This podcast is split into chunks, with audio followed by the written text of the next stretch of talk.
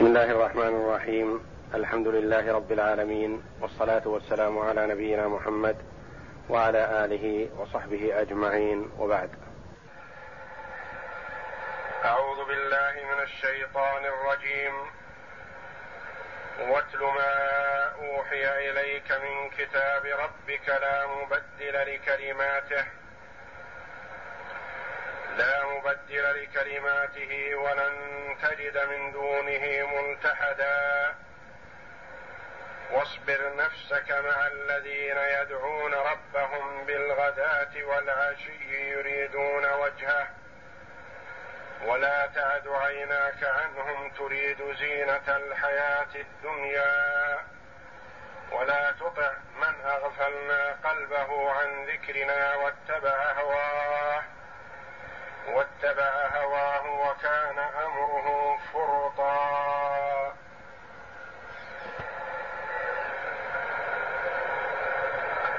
هذا أمر من الله جل وعلا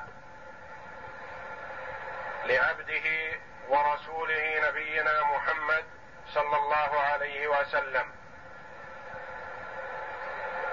آمرا له بأن يتلو ما أوحي إليه من كتاب ربه. يتلوه يقرأه ويسمعه الناس. ليبلغ رسالة ربه.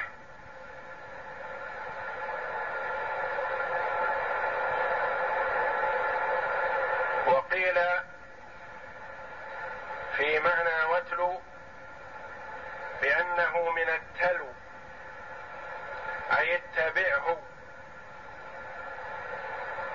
اتبع ما أوحي إليك من كتاب ربك. ولا منافاة بين المعنيين. فلعل كلاهما مقصود. فهو مأمور جل وعلا بأن ي... مأمور آمر جل وعلا عبده ورسوله محمدا صلى الله عليه وسلم بأن يتلو القرآن يقرأه ويبلغه. كما أنه مأمور بأن يتبعه ويأخذ به. واتل ما أوحي إليك من كتاب ربك الذي هو القرآن العظيم.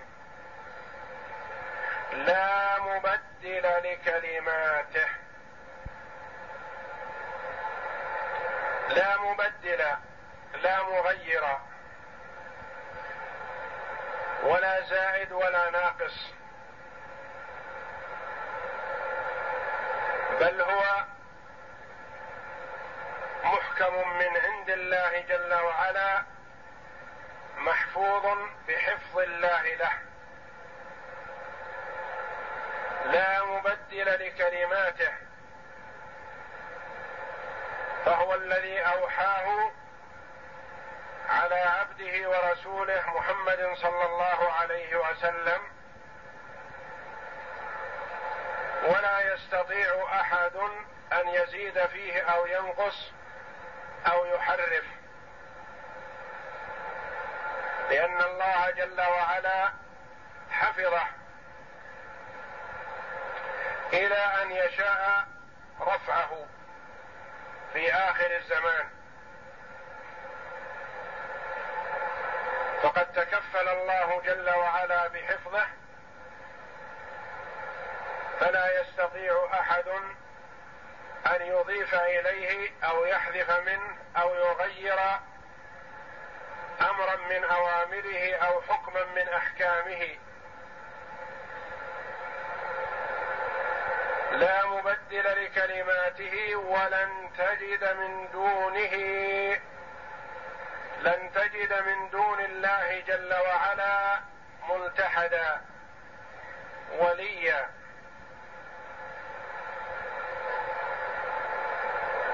وأصل الملتحد من اللحد الذي هو الميل.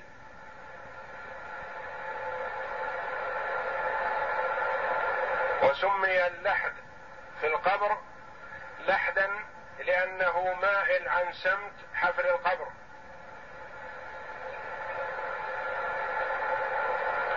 فلن تجد من دون الله من تميل إليه. أو تأوي إليه. وفي هذه الآية أمر بالأخذ بأحكام الله جل وعلا وشرعه وأنه لا يجوز للخلق أن يشرعوا أو يحكموا بحكم يخالف حكم الله جل وعلا. وأنه هو الحاكم.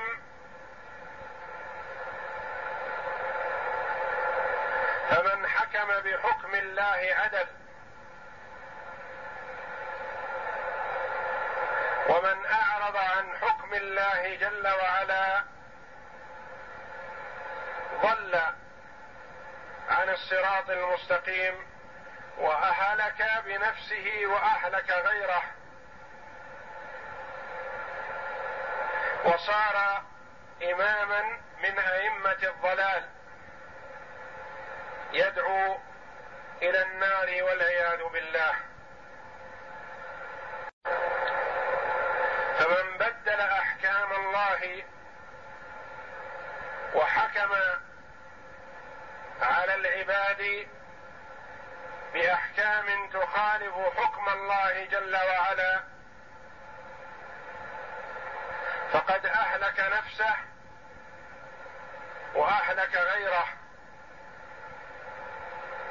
لأنه نازع الله جل وعلا في حكمه وشرعه. وحاول مغالبة الله جل وعلا.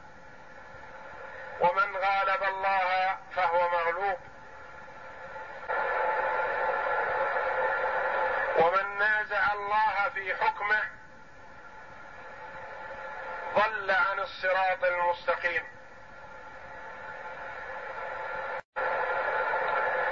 وفي هذه الآية الأمر بتلاوة كتاب الله جل وعلا. تعلما وتعليما وتفهما لأحكام الله في كتابه ودعوة إلى ذلك وترغيبا فيه.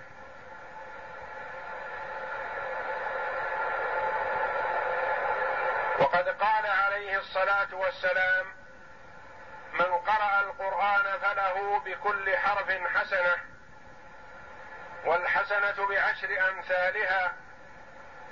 لا أقول ألف لام ميم حرف ولكن ألف حرف ولام حرف وميم حرف. وقال عليه الصلاة والسلام اقرأوا القرآن فإنه يأتي يوم القيامة شفيعا لأصحابه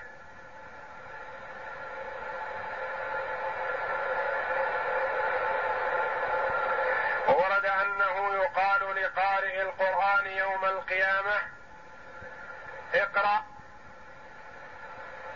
وارقى في درج الجنة ورتل كما كنت ترتل في الدنيا فإن منزلتك عند آخر آية تقرأها.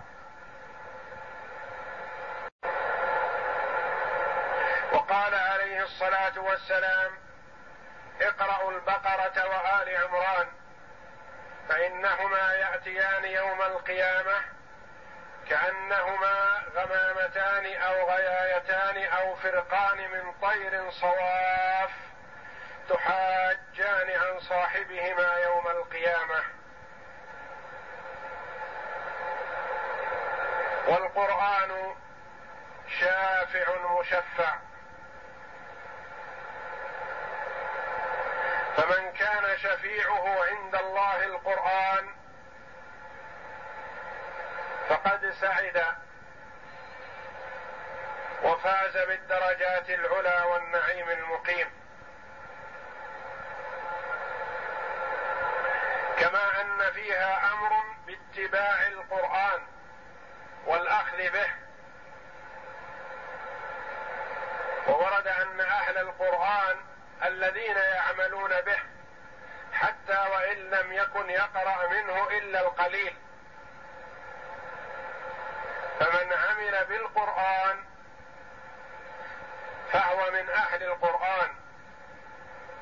كما قال عليه الصلاة والسلام أوتروا يا أهل القرآن فان الله وتر يحب الوتر. واصبر نفسك مع الذين يدعون ربهم بالغداة والعشي يريدون وجهه. ولا تعد عيناك عنهم تريد زينة الحياة الدنيا. ولا تطع من أغفلنا قلبه عن ذكرنا واتبع هواه. وكان أمره فرطا. أمر النبي صلى الله عليه وسلم بأن يصبر نفسه ويجلس ويحبس نفسه مع فقراء الصحابة الذين يدعون الله جل وعلا في الصباح وفي المساء. يذكرون الله جل وعلا ولا يلتفت لمن أعرض عن ذلك من وجهاء القوم وأعيانهم.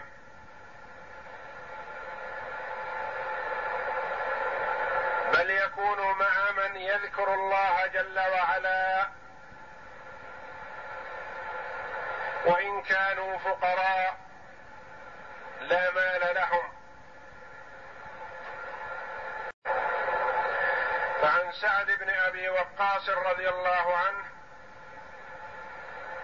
كما في صحيح مسلم قال كنا مع النبي صلى الله عليه وسلم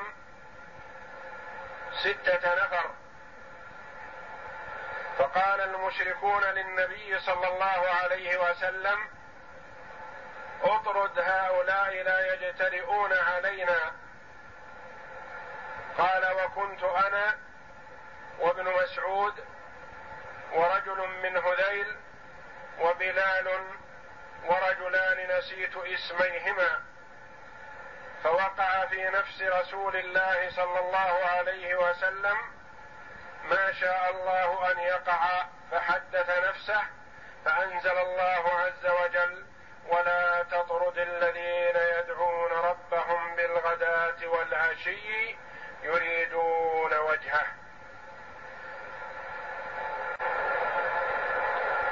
قيل في سبب نزولها كما في هذا الحديث أن المشركين من وجهاء قريش قالوا للنبي صلى الله عليه وسلم اطرد هؤلاء الفقراء الضعفاء فإننا نستحي أن نجلس معهم حتى نجلس معك ونسمع ما تقول.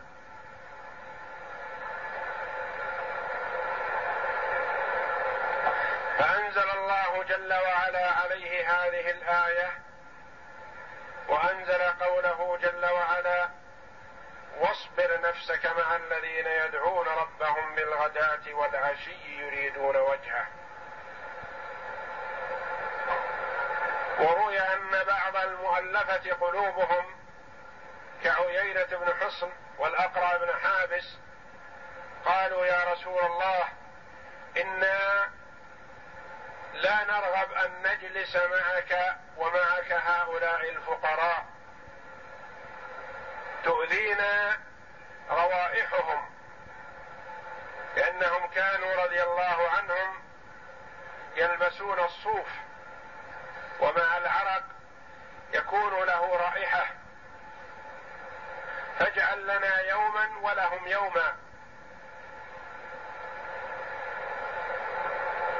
أو خصص لنا أياما نجلسها معك وأنت وشأنك فيما بقي. فأنزل الله جل وعلا واصبر نفسك مع الذين يدعون ربهم بالغداة والعشي يريدون وجهه. ففي هذه الآية أمره الله جل وعلا أن يحبس نفسه ويصبر في الجلوس وإن طال مع أولئك النفر الخيار الذين يعبدون الله جل وعلا ويذكرونه غدوة وعشية. أي كما قال بعض المفسرين في كل الوقت أو في أول النهار وآخره أو في جميع الصلوات الخمس.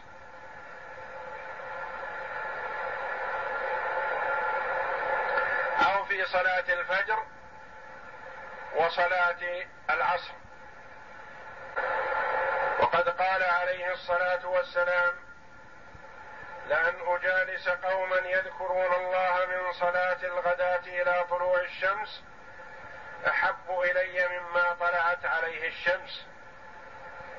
ولأن أذكر الله من صلاة العصر إلى غروب الشمس أحب إلي من أن أعتق ثمانية من ولد إسماعيل دية كل واحد منهم اثنا عشر ألفا. ففي الآية حث وترغيب على الاجتماع على ذكر الله جل وعلا وقراءة القرآن وتعلم العلم النافع. وهذه الحلق هي رياض الجنة. يقول صلى الله عليه وسلم إذا مررتم برياض الجنة فارتعوا. قالوا يا رسول الله وما رياض الجنة؟ قال حلق الذكر.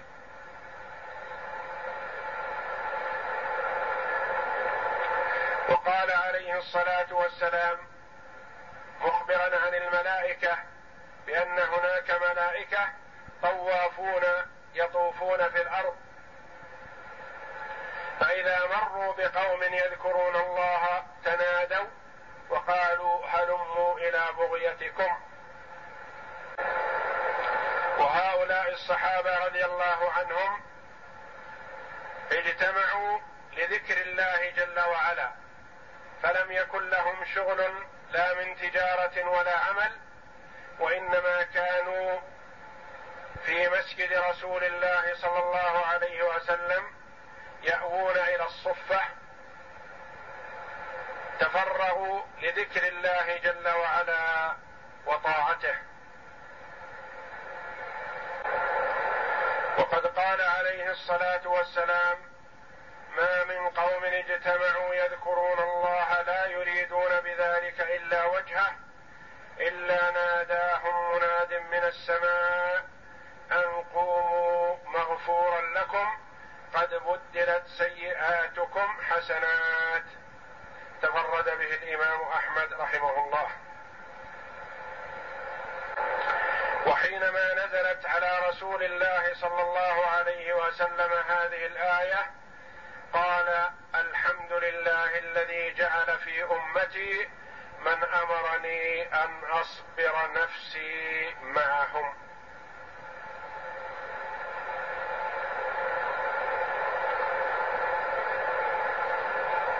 ففي هذه الآية ترغيب في الاجتماع على ذكر الله جل وعلا ومدارسة القرآن والعلم النافع. واصبر نفسك أي احبس نفسك وألزمها مع الذين يدعون ربهم بالغداة والعشي أول النهار وآخره. يريدون وجهه يريدون وجه الله. لا رياء ولا سمعة ولا لغرض من أغراض الدنيا. ولا تعد عيناك عنهم. لا يطفح نظرك. ولا يعرض نظرك عنهم. ولا تعد عيناك عنهم تريد زينة الحياة الدنيا. لا تتركهم رغبة في مجالسة الكبراء والعظماء والأعيان المعرضين عن طاعة الله.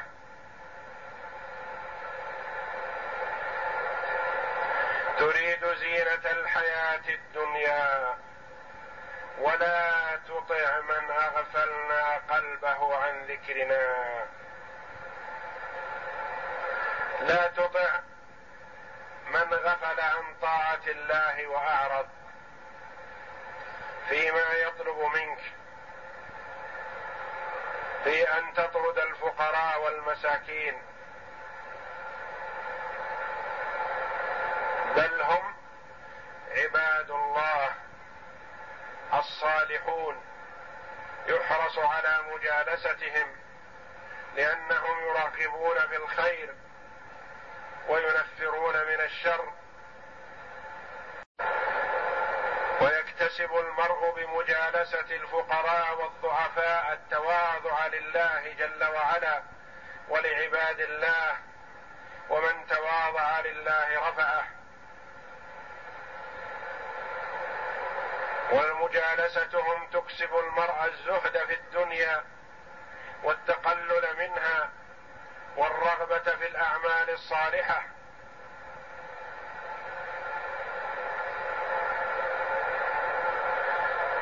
ولا تعد عيناك عنهم تريد زينة الحياة الدنيا ولا تطع من أغفلنا قلبه عن ذكرنا. انشغل بدنياه أو بجاهه أو بعمله أو اشتغل بأمر من أمور الدنيا عن أمور الآخرة.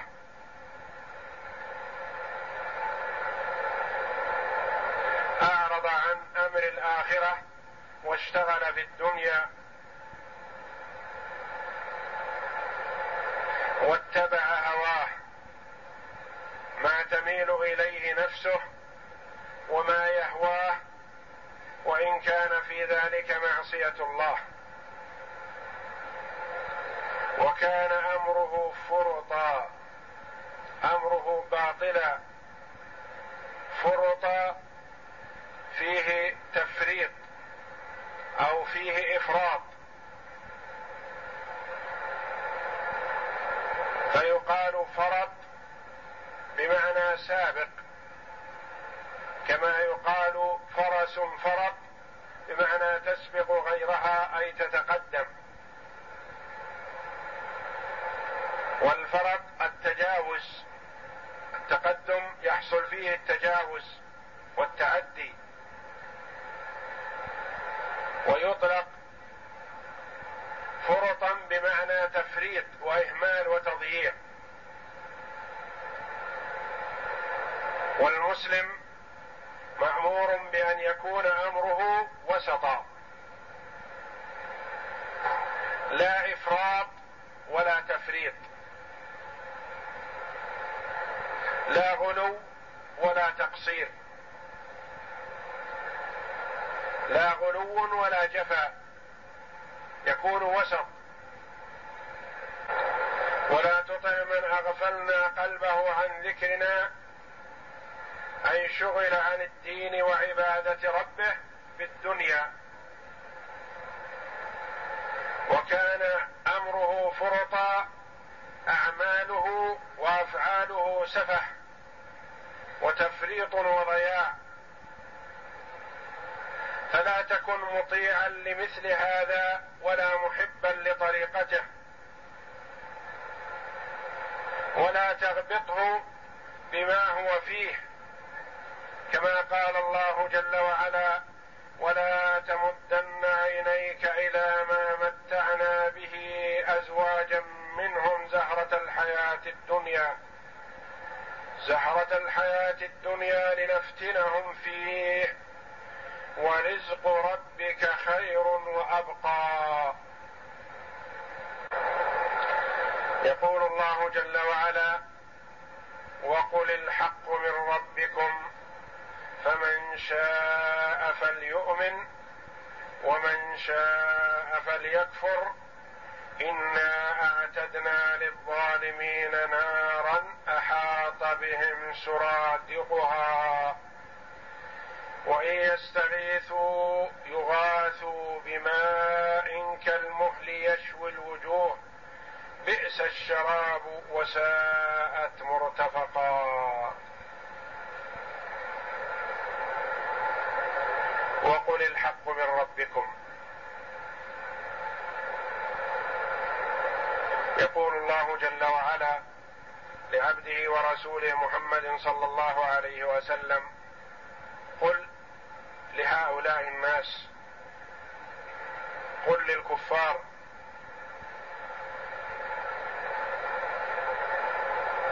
ما أتلوه عليكم وما أقرأه عليكم الحق من ربكم.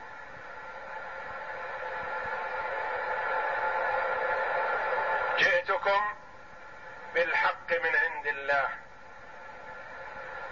لا من عندي ولا من عند أي مخلوق. وإنما الذي جئتكم به هو الحق من ربكم لأن الله جل وعلا هو رب العالمين. فيقال للكفار ربكم كما يقال للمؤمنين ربكم.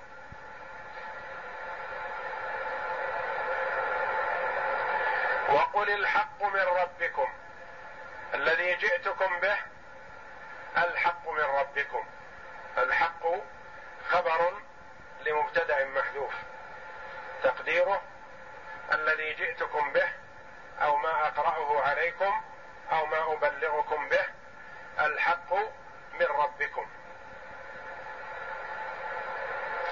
ثم توعد جل وعلا من أعرض وتهدد. فقال فمن شاء فليؤمن ومن شاء فليكفر. هل هذا مما أمر الرسول أن يقوله؟ أو أنه مأمور بأن يقول ما جئتكم به الحق والله جل وعلا يقول عقب ذلك ويتوعد؟ فمن شاء فليؤمن ومن شاء فليكفر. قولان للمفسرين رحمهم الله. القول الأول أنه مما أمر به أن يقوله. قل لهم الحق من ربكم فمن شاء فليؤمن ومن شاء فليكفر. القول الثاني أنه مأمور بأن يقول لهم ما جئتكم به الحق من ربكم. والله جل وعلا يقول فمن شاء فليؤمن ومن شاء فليكفر. الحق من ربكم فمن شاء فليؤمن. طريق الإيمان واضح وجلي لا غبار عليه. أوضحه الله جل وعلا بالكتب وعلى ألسنة الرسل. صلوات الله وسلامه عليهم أجمعين.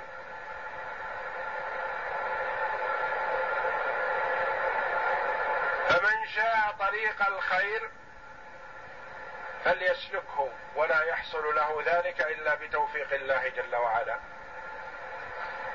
ومن شاء طريق الشر فهو واضح وجلي فليسلكه. فمن شاء فليؤمن. طريق الحق بين. ومن شاء فليكفر. ثم بين جل وعلا مآل الفريقين. وجاء ببيان مآل من كفر أولا.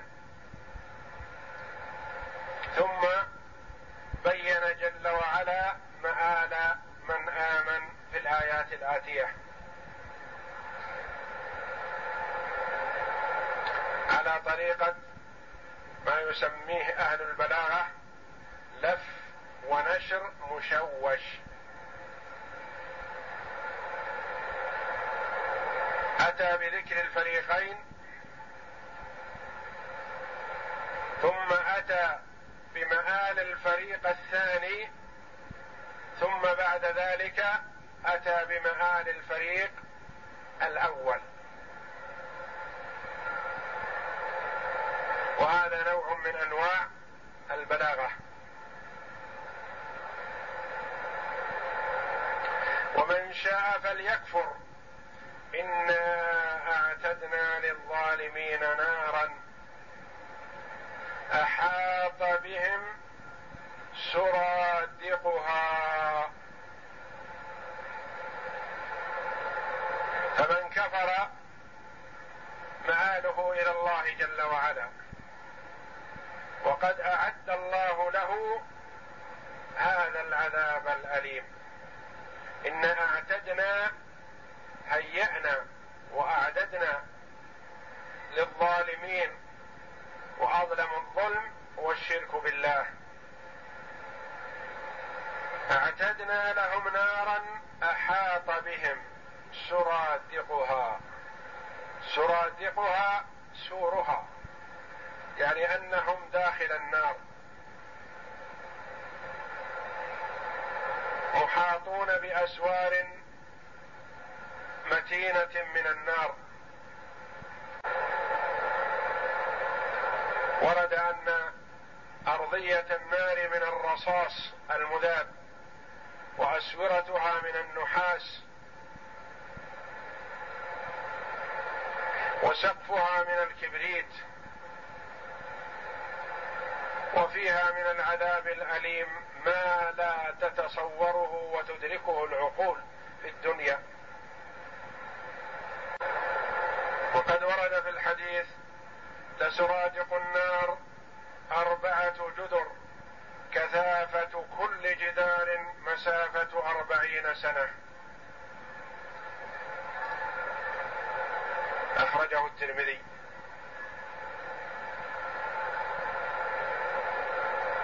فالسرادق السور المحيط بالنار. وإن يستغيثوا يغاثوا بماء كالمهل يشوي الوجوه. يطلبون الأكل فيعطون الزقوم.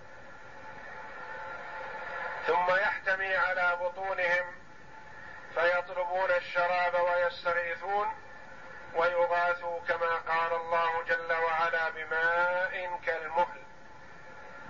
يشوي الوجوه. المهل الماء الثخين الغليظ.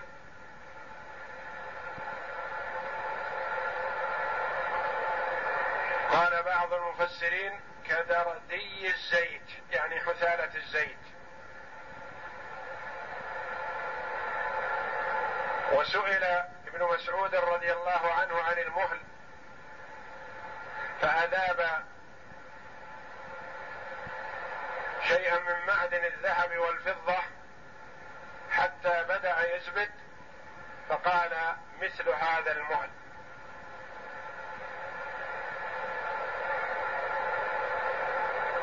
إذا قربه الكافر من وجهه سقطت فروة وجهه من حرارته.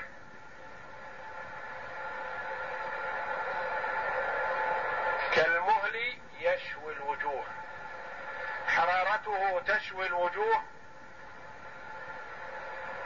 وإذا شرب منه قطع أمعاءه.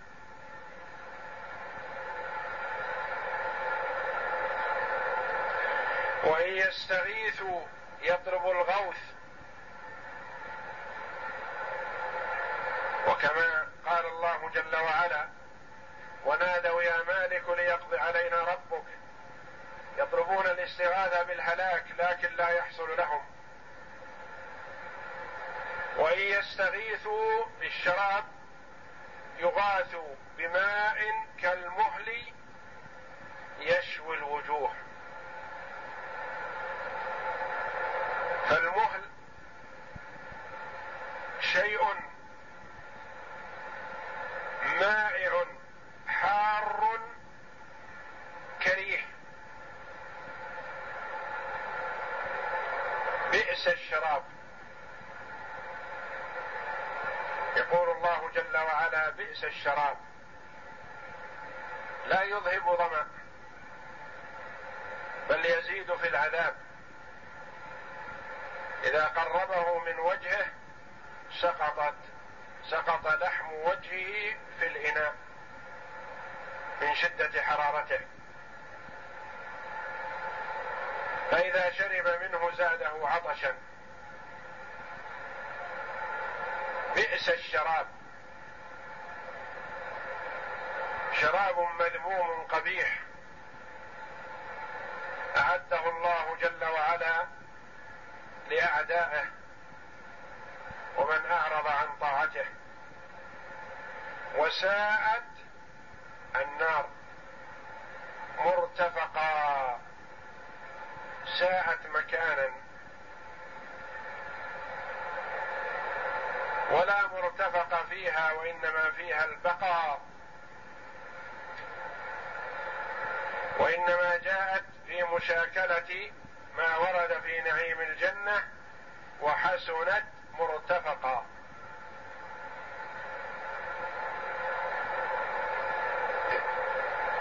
والله جل وعلا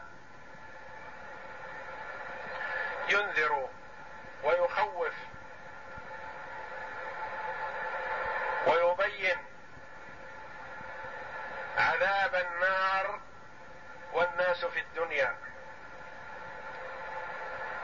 لينتبه المرء وليصح من رغبته وليرجع إلى ربه.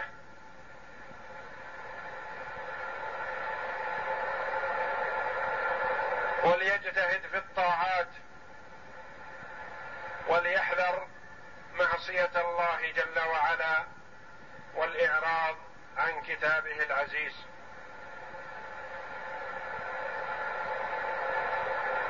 قيل لبعض السلف ما لك تبكي؟ قال أبكي خوفا من ذنوبي فوالله لو توعدني ربي على أن يحبسني بالشمس إن عصيته لحق لي البكاء فكيف وقد توعدني بنار وقودها الناس والحجارة؟ فهو جل وعلا يحذر عباده ويبين ما أجمل لهم في بعض الآيات في قوله تعالى فيومئذ لا يعذب عذابه أحد ولا يوثق وثاقه أحد. قال إنا أعتدنا للظالمين نارا أحاط بهم سرادقها وإن يستغيثوا يغاثوا بماء كالمهل يشوي الوجوه. بئس الشراب وساءت مرتفقا. وكما قال الله جل وعلا ويسقى من ماء صديد يتجرعه ولا يكاد يسيغه. ويأتيه الموت من كل مكان وما هو بميت ومن ورائه عذاب غليظ.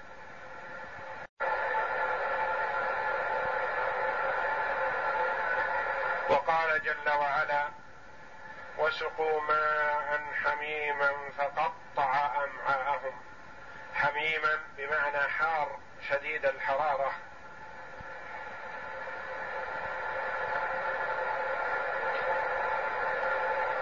قال سعيد بن جبير رحمه الله. إذا جاء أهل النار استغاثوا فأغيثوا بشجرة الزقوم فيأكلون منها.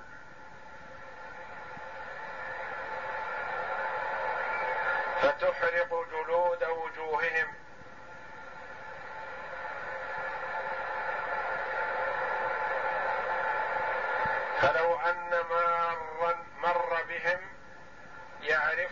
لعرف جلود وجوههم فيها يعني في النار تسقط. ثم يصب عليهم العطش فيستغيثون فيغاثون بماء كالمهل. وهو الذي قد انتهى حره فإذا أدنوه من أفواههم اشتوى من حله لحوم وجوههم. التي قد سقطت عنها الجلود ولهذا قال تعالى بعد وصفه هذا الشراب بهذه الصفات الذميمة القبيحة بئس الشراب.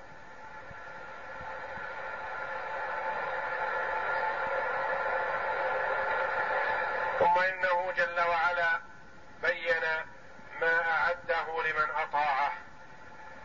في قوله جل وعلا فمن شاء فليؤمن ومن شاء فليكفر فمن شاء فليؤمن قال إن الذين آمنوا وعملوا الصالحات إنا لا نضيع أجر من أحسن عملا. أولئك لهم جنات عدن تجري من تحتهم الأنهار يحلون فيها من أساور من ذهب ويلبسون ثيابا خضرا من سندس واستبرق متكئين فيها على الأرائك.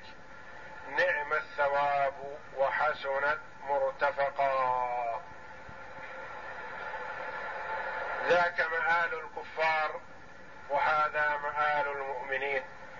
إن الذين آمنوا وعملوا الصالحات آمنوا بالله جل وعلا بقلوبهم وعملوا الصالحات بأبدانهم. اتقوا الله جل وعلا. عملوا الطاعات واجتنبوا المعصية. إن الذين آمنوا وعملوا الصالحات إنا لا نضيع أجر من أحسن عملا. فالله جل وعلا لا يضيع عنده أجر العامل. وكما قال الله جل وعلا فمن يعمل مثقال ذرة خيرا يره ومن يعمل مثقال ذرة شرا يره. الذرتان محفوظتان من الخير أو من الشر. والله جل وعلا يزيد في الثواب ولا يزيد في العقاب عما يستحق المرء. إن الذين آمنوا وعملوا الصالحات إنا لا نضيع أجر من أحسن عملا. فعملهم محفوظ ثوابه عند الله جل وعلا. ودخول الجنة برحمة الله جل وعلا. وحصول المرء على الدرجات في الجنة بعمله الصالح. كما ورد ادخلوا الجنة برحمتي وتقاسموها بأعمالكم. فبالعمل الصالح ينال المرء الدرجات العلى والنعيم المقيم. أولئك الذين اتصفوا بهذه الصفات أولئك لهم جنات عدن جنات بساتين وعدن بمعنى إقامة. يقال عدن بالمكان بمعنى أقام به. يعني جنات يقيمون فيها دائما وابدا. لا يضعنون ولا يرحلون ولا يشيبون ولا يهرمون. جنات عدن تجري من تحتهم الأنهار. تجري من تحت جنانهم هذه الأنهار. أنهار الماء وأنهار اللبن وأنهار العسل وأنهار الخمر. وأنهار خمر لذة للشاربين. تختلف عن خمر الدنيا. لأن خمر الدنيا تذهب العقل وتسبب المرض. وهي شر وهي أم الخبائث.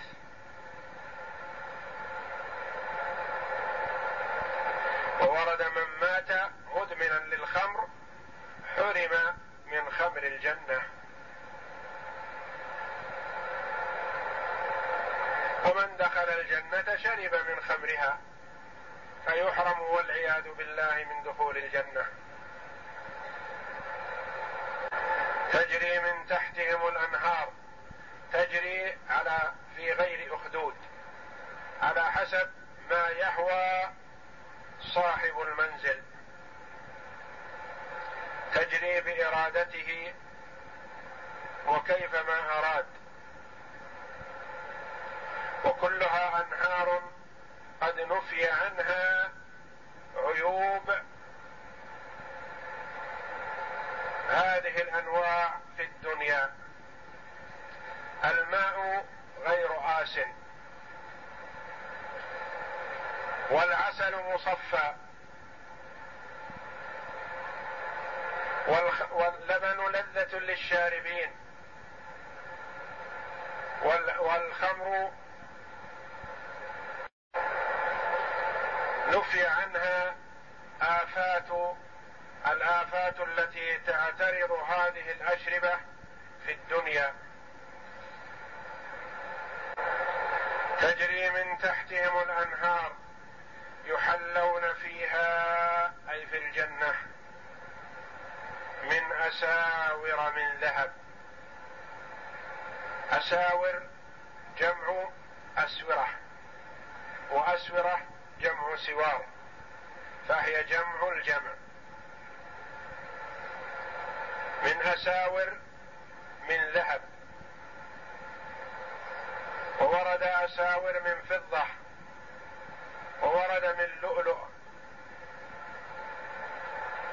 فقال بعض السلف إن المؤمن في الجنة له أساور من هذه الأنواع الثلاثة. يتحلى بها. وقد قال عليه الصلاة والسلام تبلغ الحلية من المؤمن ما يبلغ الوضوء. من أساور من ذهب ويلبسون ثيابا خضرا. صفة هذه الثياب لونها أخضر لأنه أنسب للعيون. والخضرة محبوبة وتميل إليها النفوس. وكما ورد ثلاث يذهبن الحزن الخضرة والماء والوجه الحسن.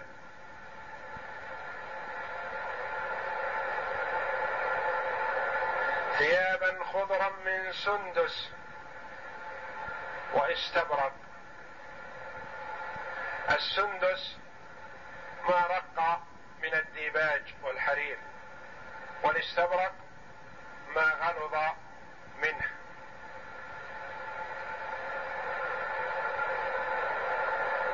أن لباسهم الحرير والديباج أفضل أنواع الألبسة. متكئين فيها على الأرائك متكئين فيها اي في الجنة. على الأرائك. والأرائك الأسرة في الحجلة. والحجلة الغرفة المكسوة بأنواع الزينة تجميلا لها. عادة تكون مثل هذه للعرائس. والأريكة سرر في الحجلة وأما إذا كانت بغيرها فيقال لها سرر. وإذا قيل أريكة فهي سرر في هذه الغرف الخاصة المميزة. متكئين فيها على الأرائك. الاتكاء يراد به التربع ويراد به الاتكاء على جنب متكئين فيها على الأرائك. السرر المهيئة لهم في هذه الأماكن الخاصة. نعم الثواب هذا الثواب. نعم الثواب أعده الله جل وعلا لمن أطاعه. واقتفى أثر رسله صلوات الله وسلامه عليهم أجمعين. وحسنت مرتفقا. حسنت مكانا. حسنت مكان إقامة. حسنت مرفقا.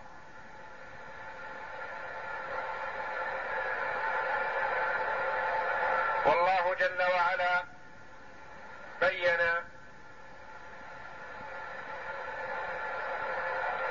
حال ومآل صفة ومآل وصفة عباده المؤمنين في الدار الآخرة.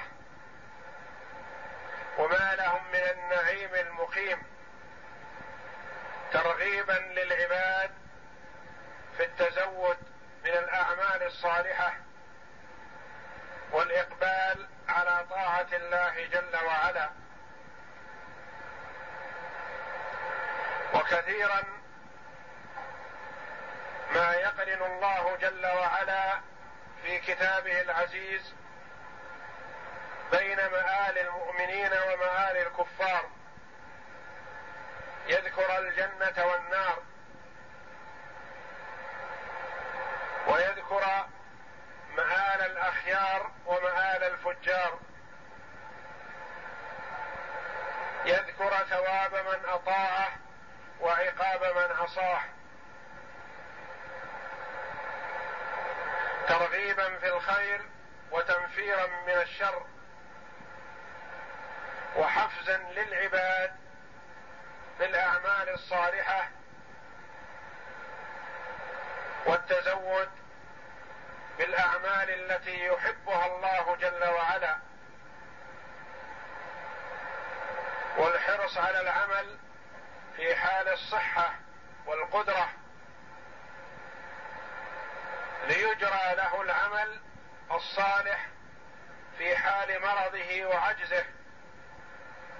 كما ورد في الحديث إذا مرض العبد أو سافر كتب له ما كان يعمل صحيحا مقيما فمن كان عاملا بالأعمال الصالحة حال قدرته فإذا عجز اجرى الله جل وعلا له ذلك العمل وإن لم يعمله. يجريه الله جل وعلا له ويسجل في حسناته وإن لم يعمله. وأثنى جل وعلا على منزل الجنة ليشتاق إليها الصالحون.